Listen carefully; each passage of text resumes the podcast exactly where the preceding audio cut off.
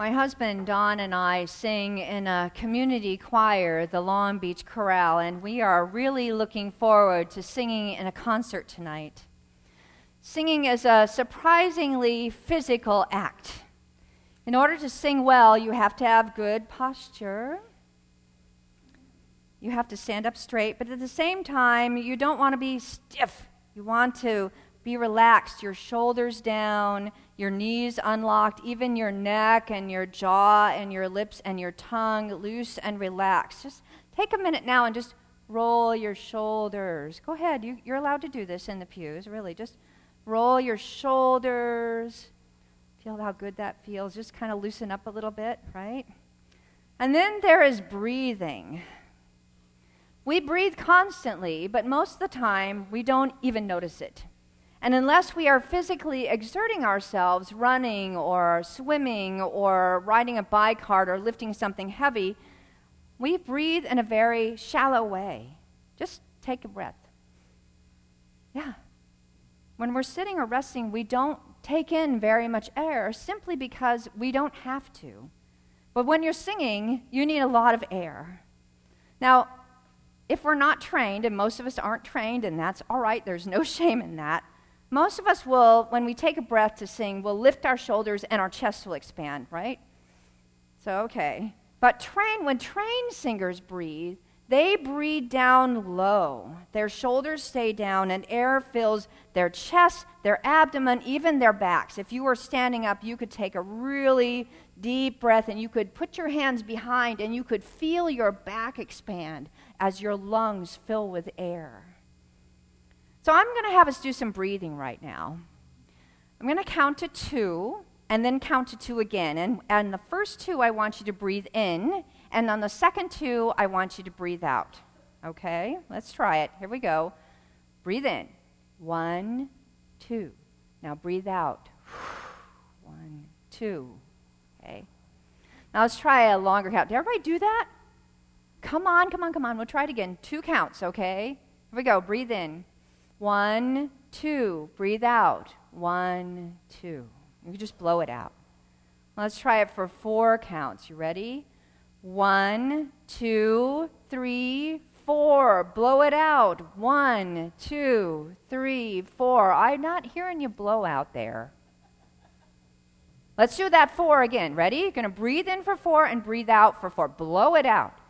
One, two, three, four. Blow. One, two, three, four. That time I heard you, choir. You should be doing this too. Okay, right, Patty? Yes. Okay. Ready to try six counts? We're going to breathe in for six and blow out for six. Okay, here we go. Breathe in.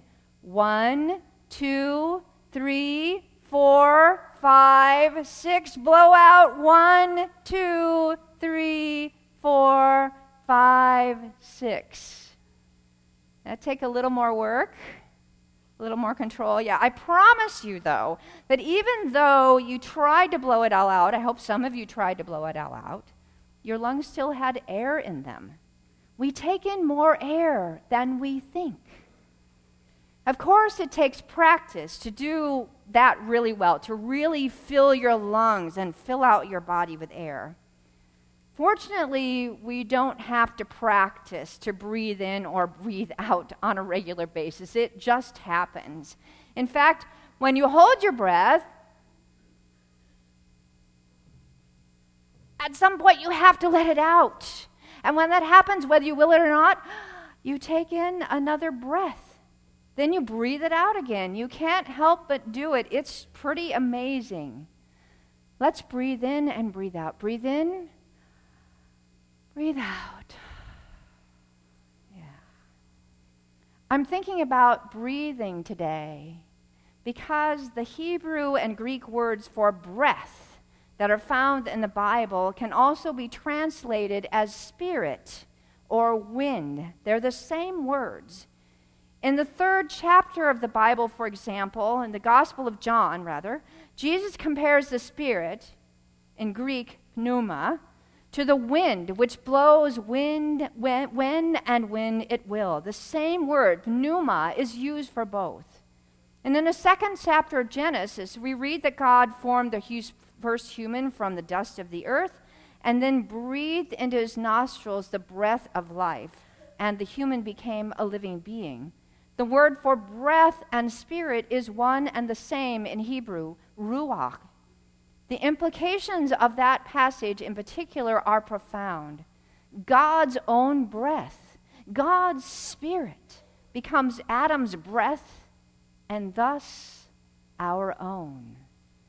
Breathe in, breathe out. The opening chapters of the book of Acts tell us that before he ascended into heaven, Jesus, the risen Christ, told his disciples to wait in Jerusalem for the promise of the Father and the baptism of the Holy Spirit.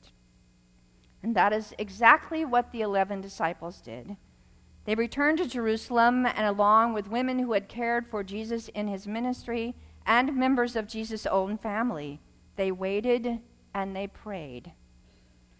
I suspect that they felt a little like our graduates today, excited about what was to come and eager to move on, but at the same time, a little uncertain and maybe a little fearful about what the future would hold.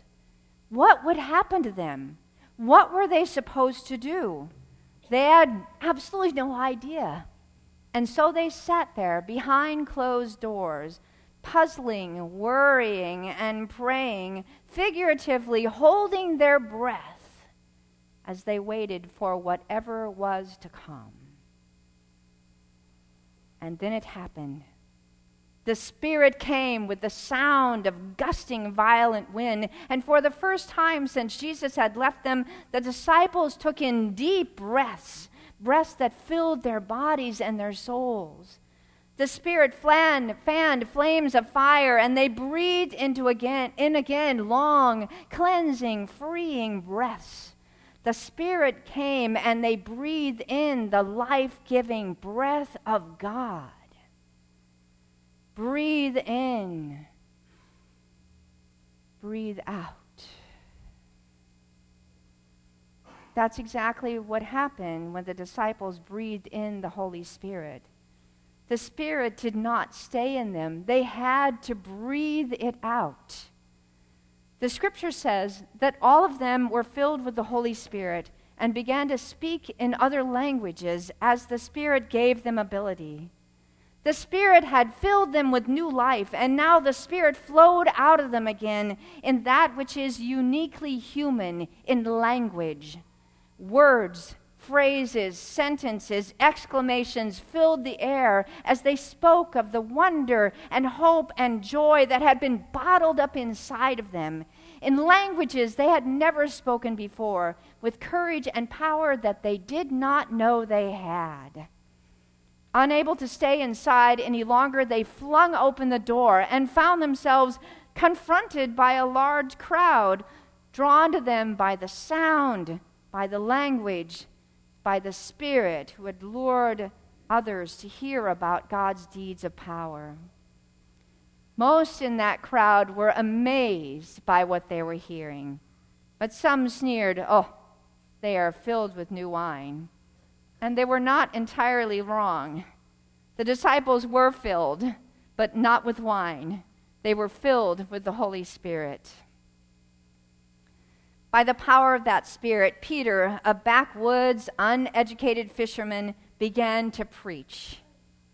In this, the first Christian sermon, he referred to a prophecy from the second chapter of the Old Testament book of Joel, a prophecy in which God promises to pour out the Spirit on all people, not just on men, but also on women, not just on mature adults, but also on the young, not just on the wealthy and powerful, but also on slaves, the lowest of the low.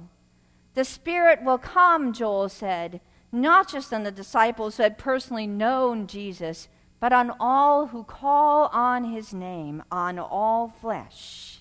And that, my friends, includes you and me. Breathe in, breathe out. It's so easy for us to see Pentecost as a one-time happening that never occurred again. But the Spirit did not fall on those disciples and then leave. The Spirit came to stay, and it continues to breathe new life into the church, filling us with hope, blessing us with moments of wonder and joy, guiding us through times of struggle and heartache, and enlivening and empowering us to do dream dreams and see visions and to do things that we never imagined doing. A century ago, the Spirit gave a small group of people in this community the dream of forming a Methodist church. And ever since then, it has motivated this congregation to make a difference in our community and our world. It has moved us to provide a safe, caring space for children and a place where young people can enjoy one another's families and be nur- one another's company and families and be nurtured in their faith. The Spirit has encouraged us to help those in need in sometimes surprising ways, both with our financial gifts and with hands-on love and care, and has made this church a place of welcome, belonging, and support. But just as the Spirit did not leave those first disciples in one place, so it will not leave us in the same place. In a thought-provoking video, David Lowe says that the Holy Spirit did not solve the disciples' problems. It created a new one. The problem is this: they can't stay inside. They have to go outside. On Pentecost, men and women breathed in the breath of God and then were sent out into the world to breathe out God's mercy, to tell God's story of God's grace, to share God's love, because they had to. They had to tell the story of Jesus Christ, to teach, help, serve, feed, heal, pray, and love, to do all the things that Christ had done. And so it is with us. The Spirit isn't here to fix our problems. It's here to create a new one.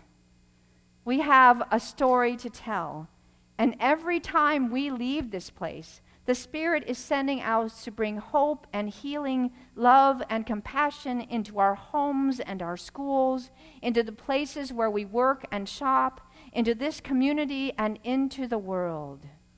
Breathe in. Breathe out. In a recent sermon, Barbara Brown Taylor suggested that the Spirit is something that we trust, not something that we understand. The questions I want to pose to you on this Pentecost Day are these. Will we put our trust in this windy, flaming, wordy Spirit? Will we, like the disciples of old, dare to take a deep breath of God's mercy and grace and breathe out God's loving welcome, not just on some, not just to those who are like us, but to all people? Can we look around our neighborhood and ask, who needs us? And can we trust the Spirit enough to ask how we can use our resources, however limited or unlimited they are, to bring God's love to bear on this part of the world? Will we allow our church to be set on fire? Oh, my friends, I think I, we can and we will, because the Spirit is among us, inspiring us to open our minds and hearts to see new visions and dream new dreams, and giving us the courage and the power, the guidance and faith to make those visions and dreams into reality. Breathe in. Breathe out. So be it. Amen.